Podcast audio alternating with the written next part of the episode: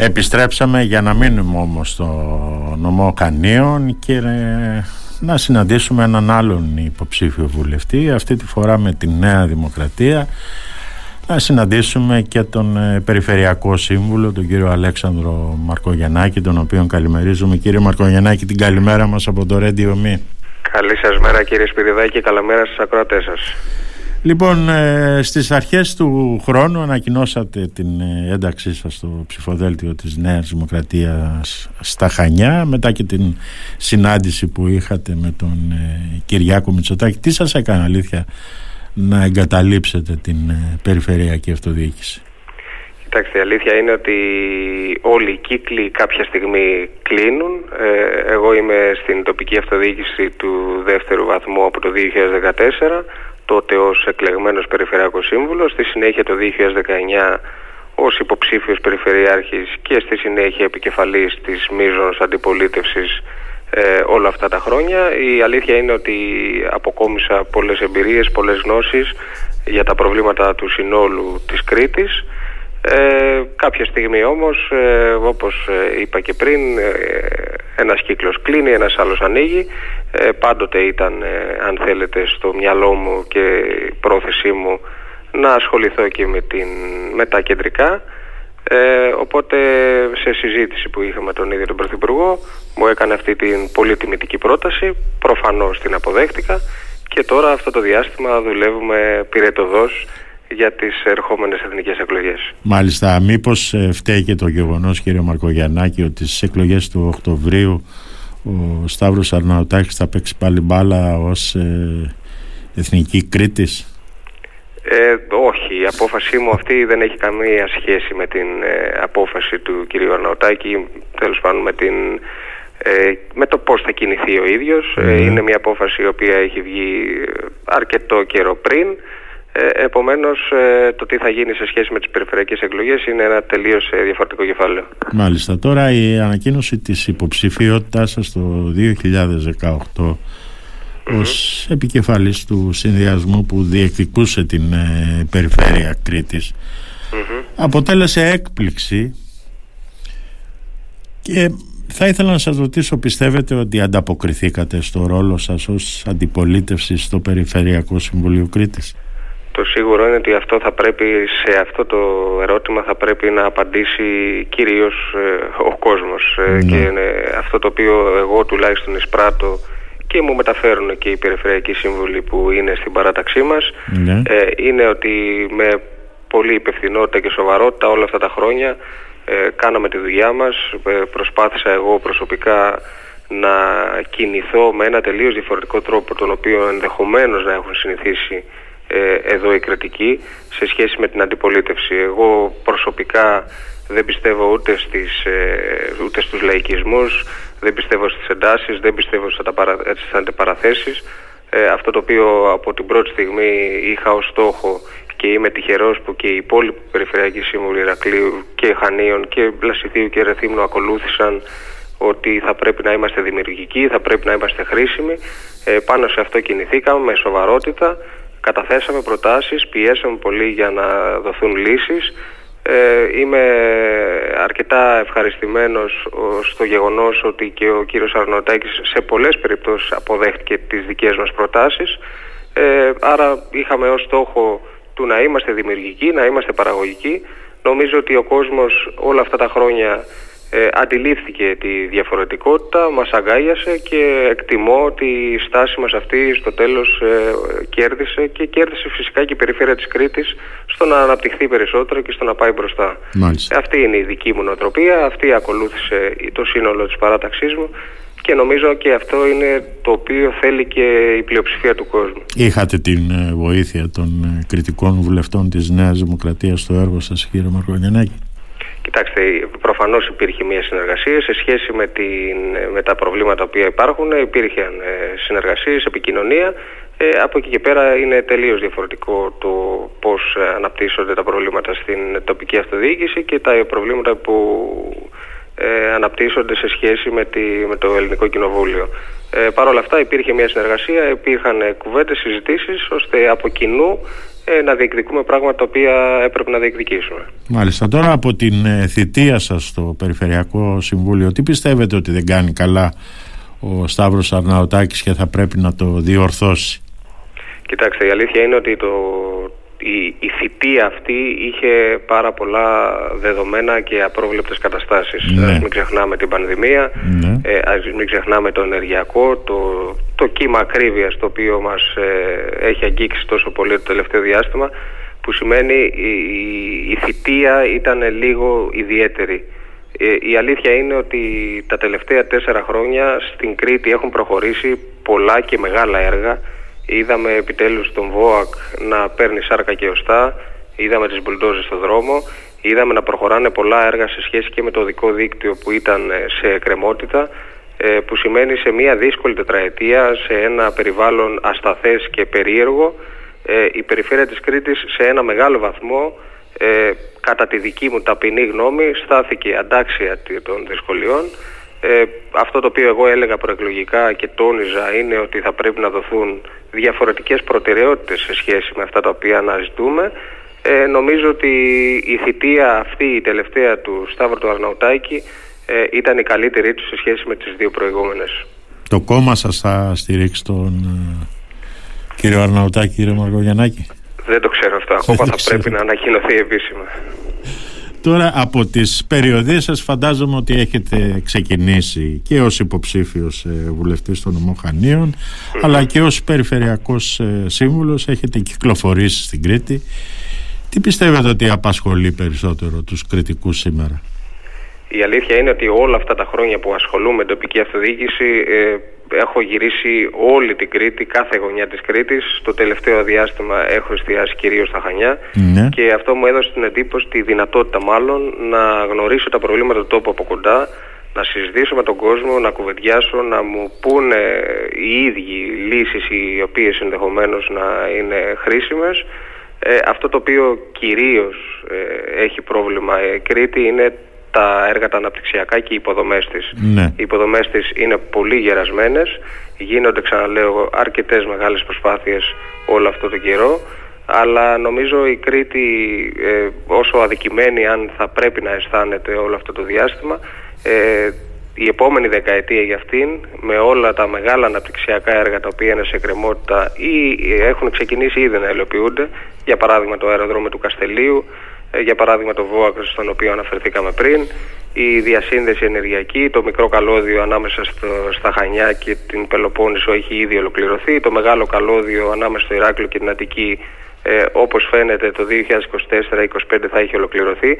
Άρα επί της ουσίας κάποια μεγάλα ε, έργα και μα- μεγάλα προβλήματα που αντιμετώπιζε η περιφέρεια της Κρήτης σε σχέση με τις υποδομές της αρχίζουν σιγά σιγά να, να φεύγουν.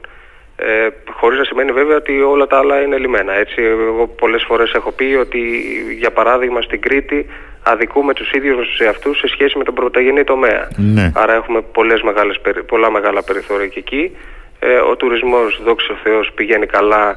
Ε, υπάρχουν όμως και εκεί μεγάλα περιθώρια. Όλες οι υποδομές θα πρέπει να εξαρτώνται και να ε, αλληλοσυνδέονται και με τον τουρισμό.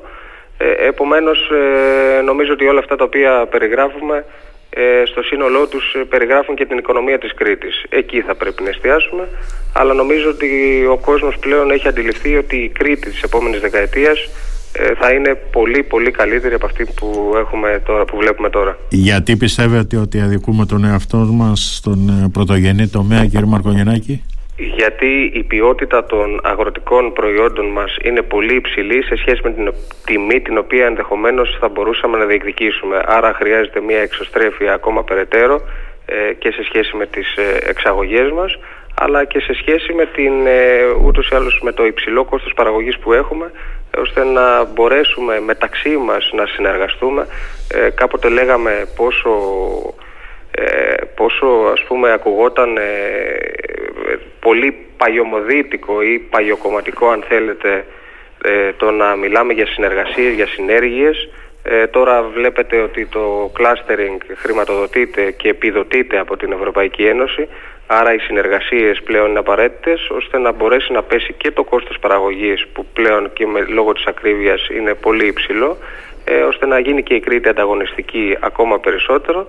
Ε, νομίζω σε αυτό συνέβαλε πολύ η απόφαση του κριτικού Υπουργού Ναυτιλίας σε σχέση με το μεταφορικό Ισαδύναμο που σε ένα βαθμό έριξε λίγο την τιμή και την ε, ανισορροπία που υπήρχε με, τα, με τις άλλες περιοχές της Ελλάδος. Ε, εκτιμώ λοιπόν ότι υπάρχουν περιθώρια. Το, το αισιόδοξο είναι ότι όλο και περισσότεροι νέοι άνθρωποι ασχολούνται με, τον, με την αγροτική παραγωγή και πιστεύω ότι τα επόμενα χρόνια και σε αυτό το κομμάτι ακόμα θα, θα δούμε διαφορές. Ξέρετε πότε θα γίνουν εκλογές εσείς κύριε Μαρκογιαννάκη για μήπως... Εκτιμώ ότι θα είναι τον Απρίλιο, η ναι. δική μου εκτίμηση. Ναι. Γιατί πιστεύετε ότι ο κύριος Μητσοτάκης δεν ε, ανακοινώνει ημερομηνία εκλογών και βρισκόμαστε ατύπως σε μια προεκλογική περίοδο; Κοιτάξτε, η αλήθεια είναι ότι είναι γεγονός ότι ο κύριος Μητσοτάκης ως πρωθυπουργός έχει το μαχαίρι, έχει το καρπούζι. Σωστά. Ε, από εκεί και πέρα και ο ίδιος έχει πει και δεν έχω κανένα λόγο να το αμφισβητώ ότι υπάρχουν εκκρεμότητες πολύ σοβαρές για τη χώρα ε, οι οποίες θα πρέπει να διευθετηθούν είτε αφορά σε νομικά ζητήματα είτε σε εξωτερικά ε, και στη συνέχεια όταν ο ίδιος θα αισθανθεί ότι αυτές οι εκκρεμότητες έχουν υλοποιηθεί θα είμαι βέβαιος θα προκηρύξει τις επόμενες εκλογές. Δεν πιέζεται από κανέναν, ε, ούτε τα τερτύπια του ΣΥΡΙΖΑ ε, περί αποχής από τις ε, συνεδριάσεις και τις ψηφορίες μπορεί να επηρεάσουν και να πιέσουν κανένα. Η Νέα Δημοκρατία με σοβαρότητα, με σταθερότητα, όπως κινείται από την πρώτη μέρα θα συνεχίσει να το κάνει μέχρι την τελευταία στιγμή. Ε, το ρώτησα και προηγουμένως στον ε, συντοπίτη σας, τον κύριο Σταθάκη. Εσείς ε, πιστεύετε ότι στις εκλογές μετά το εκλογικό αποτέλεσμα ο ΣΥΡΙΖΑ μπορεί να θέσει θέμα νοθείας; Ε, καταρχάς, ε, αν θέλετε, είναι ε, τραγικό και εγώ ως νέος άνθρωπος το υπερτονίζω όταν μάλιστα βλέπουμε οι νέοι άνθρωποι πόσο πολύ τα τελευταία χρόνια δυστυχώς έχουν απαξιώσει την πολιτική, να ξεκινάμε μια ακόμα προεκλογική περίοδο και να συζητάμε για νοθεία στις επόμενες εκλογές. Είναι, είναι απαράδεκτο, τουλάχιστον επίοικώς απαράδεκτο, να συζητάμε για αυτά τα πράγματα. Δηλαδή ξαφνικά βρεθήκαμε τώρα στο 2023 ε, μετά από τόσα χρόνια ισχυρής ε, και διαπραγμάτευσης δημοκρατίας να συζητάμε για αυτά τα πράγματα τα οποία προφανώς ε, βολεύουν το ΣΥΡΙΖΑ για την, γιατί βλέπουν την ε, μεγάλη και επερχόμενη ήττα που έρχεται και προσπαθούν ε, με κάποιους τρόπους να δικαιολογηθούν.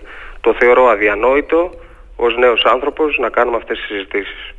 Φαίνεται κύριε Μαρκογεννάκη ότι αυτό που απασχολεί αυτή τη στιγμή την, τον κόσμο εκεί έξω είναι η ακρίβεια. Υπάρχει τρόπος να αντιμετωπιστεί ή μήπως αυτό περιμένει και η κυβέρνηση να πάρει κάποια ουσιαστικά μέτρα ώστε να αντιμετωπιστεί αυτό το κύμα της ακρίβειας που κακά τα ψέματα εκμηδενίζει και τα όποια επιδόματα δίνει η κυβέρνηση στον ε, κόσμο αυτή τη στιγμή στους συνταξιούχους, στους ε, χαμηλόμισθους. Υπάρχει τρόπος να αντιμετωπιστεί η ακρίβεια και η εσχροκέρδεια. Κύριε Σπυριδάκη θα πρέπει να είμαστε ειλικρινείς. Ε, είναι πράγματι όπως το λέτε ένα πολύ σοβαρό πρόβλημα η ακρίβεια που αντιμετωπίζει η χώρα το τελευταίο διάστημα. Θα πρέπει να συμφωνήσουμε όμως ότι η ακρίβεια δεν είναι, δεν είναι εγχώρια. Η ακρίβεια είναι, έρχεται από όλα αυτά τα γεγονότα που έχουν συμβεί ε, παγκοσμίως. Ε, βλέπετε και τους υψηλούς ρυθμούς πληθωρισμού που παρουσιάζουν ισχυρές οικονομίες όπως η Γερμανία για παράδειγμα ε, επομένως ε, σε αυτό τουλάχιστον θα πρέπει να συμφωνήσουμε ότι δεν είναι κάτι το οποίο οφείλεται σε πρακτικές και στις λογικές της κυβέρνησης του Μητσοτάκη. Από εκεί πέρα όταν λοιπόν ε, ο πληθωρισμός είναι εισαγόμενος δυστυχώς έχεις και περιορισμένα μέτρα στο να αντιμετωπίσεις.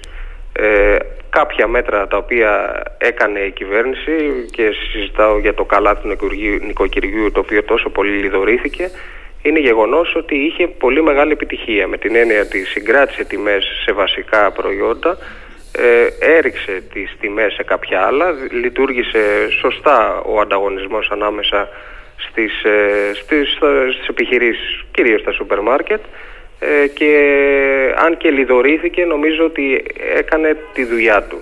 Από εκεί πέρα ξαναλέω, όταν ε, εισάγεις τον πληθωρισμό και έχεις λίγα όπλα στα χέρια σου, αυτά τα οποία μπορείς να κάνεις και εκεί έχει στοχεύσει η κυβέρνηση Νέας Δημοκρατίας είναι να αυξάνεις την αγοραστική δυνατότητα.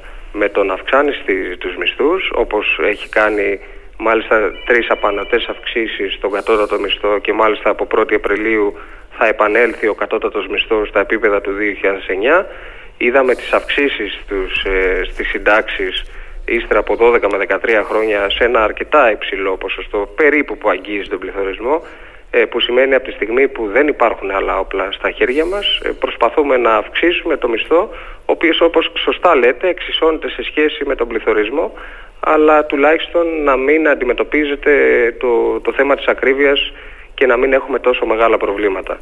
Είναι ένα σοβαρό πρόβλημα, η ακρίβεια δεν είναι ότι θα φύγει την επόμενη μέρα, Παρ' όλα αυτά νομίζω ότι όλα αυτά τα μέτρα τα οποία έχουν ανακοινωθεί είναι στη σωστή κατεύθυνση και νομίζω ότι και ο κόσμος το αναγνωρίζει στο ακέραιο.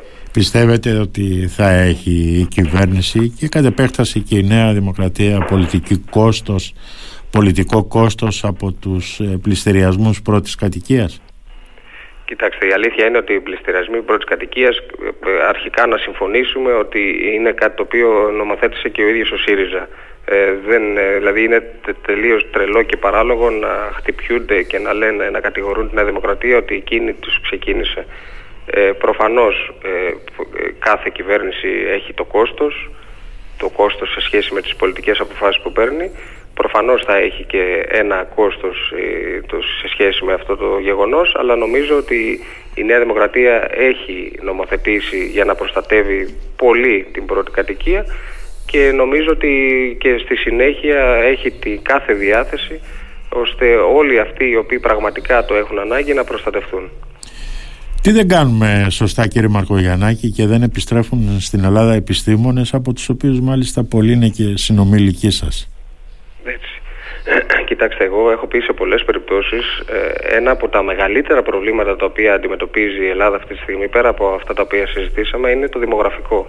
Ναι. Ε, το δημογραφικό και δυστυχώς από εσάς τους δημοσιογράφους δεν ε, συζητιέται πολύ αλλά είναι ένα από τα μεγαλύτερα προβλήματα κυρίως και για οικονομικούς λόγους. Ε, βλέπετε έχουμε φτάσει σε ένα σημείο οι εργαζόμενοι να προσπαθούμε να καλύψουμε περίπου τους διπλάσιους συνταξιούχους σε σχέση με τις εισφορές και τις συντάξεις που θα πρέπει να πληρώσουμε. Ναι. Άρα αντιμετωπίζουμε ένα πολύ μεγάλο οικονομικό κίνδυνο για τα επόμενα χρόνια και βεβαίως έχει να κάνει και με τον πληθυσμό της χώρας η οποία, ο οποίος ε, γυράσκει αλλά και σε σχέση και με την ασφάλεια της χώρας για τις ένοπλες δυνάμεις που θα χρειαζόμαστε. Όλο αυτό λοιπόν οφείλεται στην ερώτηση την οποία κάνατε ότι οι νέοι άνθρωποι έφευγαν όλα αυτά τα τελευταία χρόνια από την Ελλάδα, οι λαμπροί επιστήμονες οι οποίοι διαπρέπουν στο εξωτερικό ε, νομίζω τα τελευταία τρία με τέσσερα χρόνια τα πράγματα είναι καλύτερα και σε σχέση και με αυτούς που φεύγουν αλλά και σε σχέση με αυτούς οποίους, οι οποίοι ε, έχουν πρόθεση να επιστρέψουν. Σε αυτό έχει βοηθήσει πάρα πολύ το γεγονός ότι η, η πανδημία αν θέλετε ε, ε, μας επέβαλε την εργασία από το σπίτι που σημαίνει αρκετοί ε, νέοι, ε, νέοι Έλληνες που δουλεύαν στο εξωτερικό επέστρεψαν και δουλεύουν πλέον από την Ελλάδα για, την, για τις εταιρείες που δουλεύουν στο εξωτερικό. Ε, νομίζω ότι έχουμε ακόμα πολύ μεγάλα περιθώρια. Ε, προφανώς δεν λύνεται αυτό το ζήτημα από τη μία μέρα στην άλλη. Η κρίση, η βαθιά κρίση στην Ελλάδα τα, όλα αυτά τα 10 χρόνια ε, άφησε, άφησε μεγάλα προβλήματα. Ε, θέλω να πιστεύω όμως ότι η ανάπτυξη την οποία βλέπουμε το τελευταίο διάστημα και σε νούμερα αλλά και στην πράξη οι μεγάλες εταιρείες οι οποίες έχουν έρθει να επενδύσουν ε, βλέπε Google, Microsoft, ε, Pfizer θα βοηθήσουν σε αυτή την κατεύθυνση και είμαι βέβαιος ότι τα επόμενα χρόνια θα μπορέσουμε και να εξορροπήσουμε. Μάλιστα. Κύριε Μακρόγιαννάκη, σας ευχαριστώ πάρα πολύ για αυτή την συζήτηση. Και εγώ σας ευχαριστώ. Να είστε καλά. Την καλημέρα μας στα Χανιά κύριε Μαρκογιαννάκη. Καλημέρα, να είστε καλά.